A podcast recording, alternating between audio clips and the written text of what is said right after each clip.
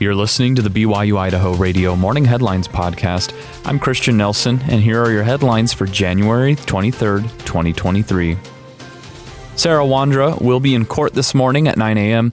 She was accused of and arrested for failing to report the death of Michael Vaughn, a five-year-old boy who went missing from his home in Fruitland on July 27th of 2021.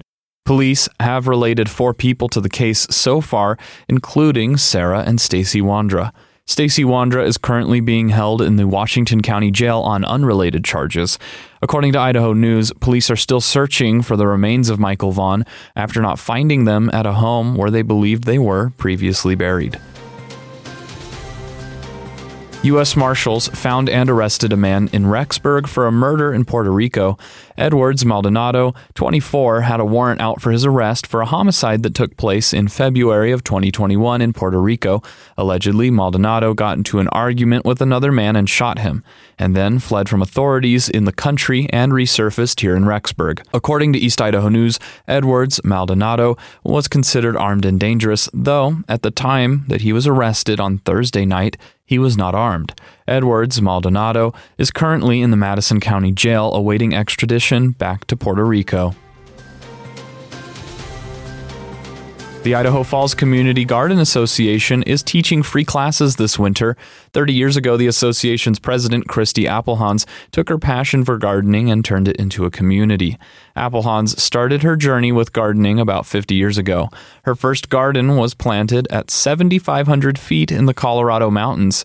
She looks back on gardening mistakes that she made at the beginning and is grateful for the growth that she has made since then. Remember, we all start not knowing anything if I can go from my initial mistakes to beautiful and productive gardens, anybody can. And if your desire to learn how to do this is genuine, you will make your way through countless ups and downs, mistakes and failures, but successes as well. And those will power you through the mistakes and keep you moving forward to learn more and more and get better and better at what you want to do. The association provides ways for beginner gardeners to experienced gardeners to improve their skills and grow their gardens. We're teaching how to have a beautiful and productive organic garden. And so we try to teach the basics of that in our series, usually of eight, sometimes 10 classes over the course of the January, February, early March session. Applehans says participants should come with curiosity, a willingness to engage, and ready to ask questions. The classes are offered until March 1st. The free gardening classes are held every Wednesday from 7 to 9 p.m. in room 221 at the CHE building at University Place in Idaho Falls. For more information on the Idaho Falls Community Garden Association, you can visit ifcga.org. Thanks for listening to the morning headlines for Monday, January 23rd, 2023. I'm Christian Nelson, and you can catch more news, interviews, and great content like this on our podcast feed.